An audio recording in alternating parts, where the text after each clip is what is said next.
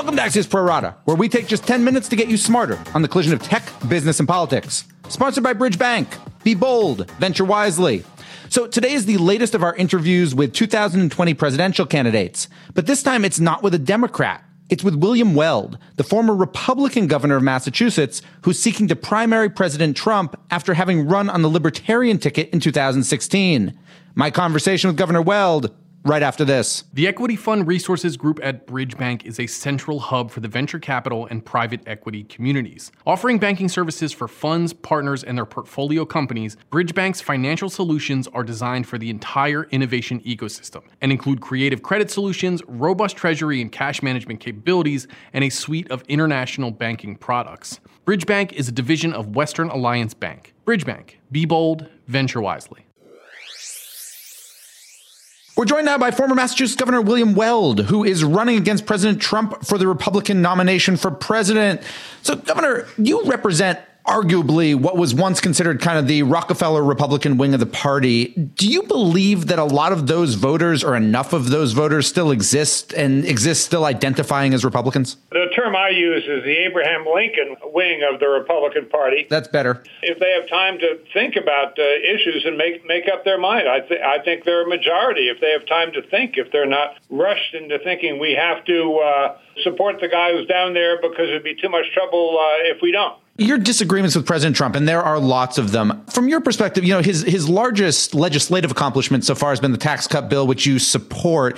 Is your disagreement with him as much style as substance? No, I think it's substance. I mean, if, if somebody says, uh, you know, we don't need a free press uh, in this country, and uh, somebody obviously mocks the idea of the rule of law, that's uh, cutting deeply into our democratic institutions. That's not style. He's also uh, demonstrated a certain amount of mean spiritedness and vindictiveness, particularly towards little people and individuals uh, who can't really defend themselves, and uh, nobody's in love with that. But uh, it goes deeper than that. It really uh, seems to be an assault on uh, the democratic values and institutions that have come to uh, characterize this country. I, I think it's a very serious situation. Let me talk some policy questions, and let me start with that tax cut. So, so two questions on it, because there was obviously the business side of it and the personal side of it. So, on the business tax side, what we've seen so far, particularly in the 2008 numbers, is that we've gotten a lot more big corporate buybacks than corporate capital investment. Is that an okay outcome from that bill, or does the language need to be tweaked? I really never met a tax cut I didn't like. Uh, I think government is too big. I think there's no such thing as government money. There's only taxpayers' money. So anytime more of it can be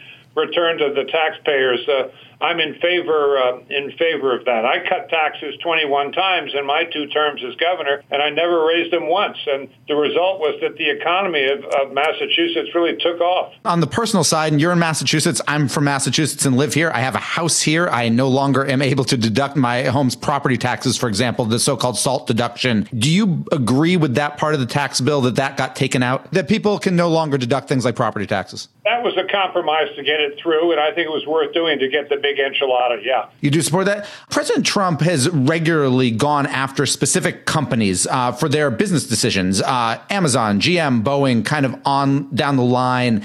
Leaving his specific gripes aside, is it appropriate for a president to take on a particular company if that company is doing something that he or she thinks is against the national interest? No, I, I don't think it's appropriate for a president to uh, attack individual companies or even individuals. I mean, President Trump will attack anybody. He attacked the mother of that poor guy who was killed fighting for us uh, in the Middle East just because uh, of her religion, because she was Muslim. So he says, well, why didn't she speak up? Uh, is she muzzled because of her religion? And that's just unthinkable. And, uh, you know, the president, everyone knows he's kind of wrapped up in himself. He's kind of a narcissist. But there's a kind of narcissist called a malignant narcissist who's only happy when little people, uh, other people are losing. Governor, you once, uh, before you were a governor, uh, you worked in the Justice Department. I am just curious for your take. I don't know how much of it you watched or have read of Bill Barr's testimony, the Attorney General's testimony over the last couple days in terms of the Mueller report and other things he plans to do. There's been a bunch of criticism on the left. I'm curious again former Justice Department official, your take on it. Well, the thing that uh, kind of raised my eyebrow, I mean, I've known Bill Barr a long time. I think he's a good, strong guy, great lawyer, and should be a welcome addition to the administration. I was a little surprised when he said he thought, I think I read that he said he thought spying went on. He did say that, yep. Trump uh, campaign during the 2016 cycle.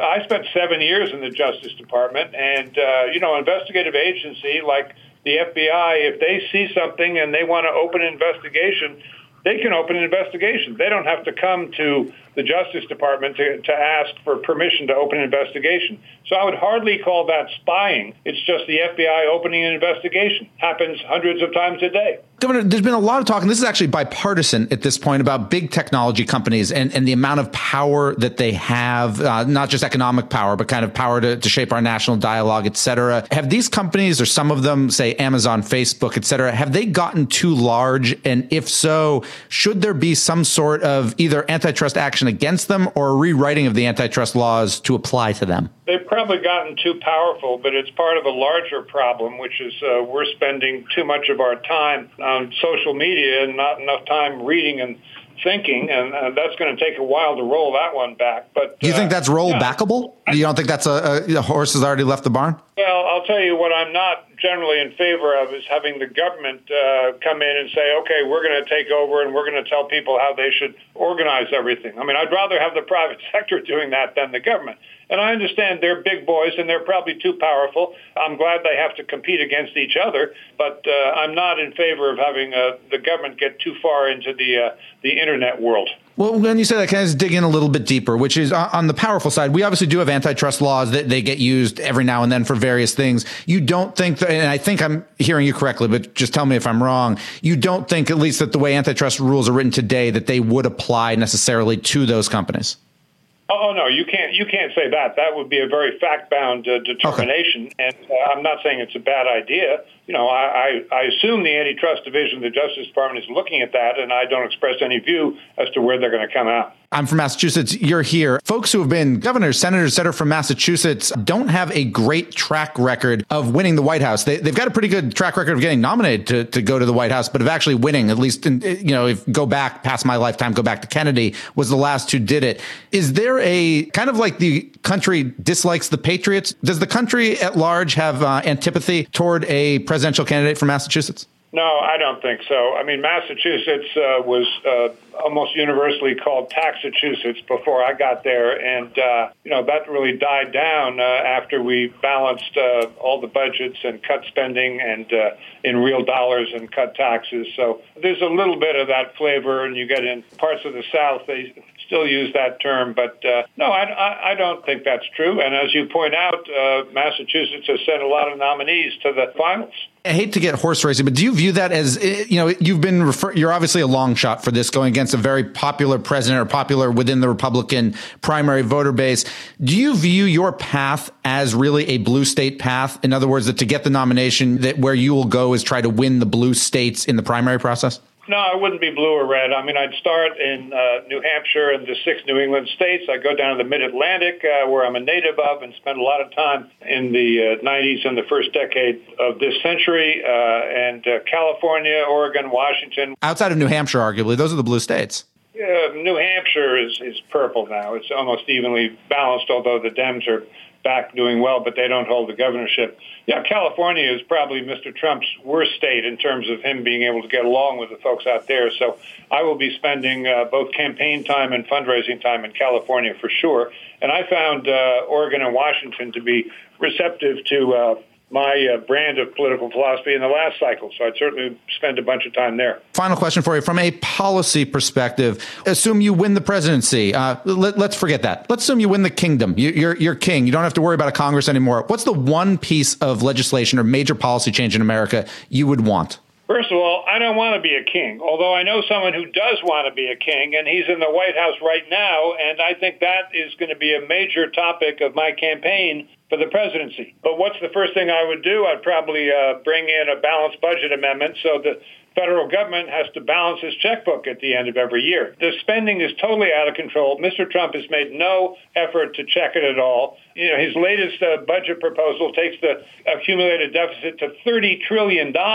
you know, the millennials and the younger generations are going to have to pay for that. And it's completely unfair and it's irresponsible. And I think the, the gridlock and the two parties hating each other so much in Washington, that is not the Republican Party and it's not the Washington that I grew up in. So we need a totally different tone, less divisive, uh, less attacking, less hostile emanating from the White House. What we have now is just uh, unacceptable on a number of uh, counts. Governor, thank you so much for joining us. Dan, it's a pleasure. Thank you. The Equity Fund Resource Group at Bridge Bank is a central hub for the venture capital and private equity communities. Leveraging nearly two decades of expertise delivering solutions to emerging technology and growth companies, Bridge Bank now offers services for funds, SBICs, and general partners, including creative credit solutions, robust treasury management capabilities, and a suite of international banking services. Bridge Bank, a division of Western Alliance Bank. Be bold, venture wisely.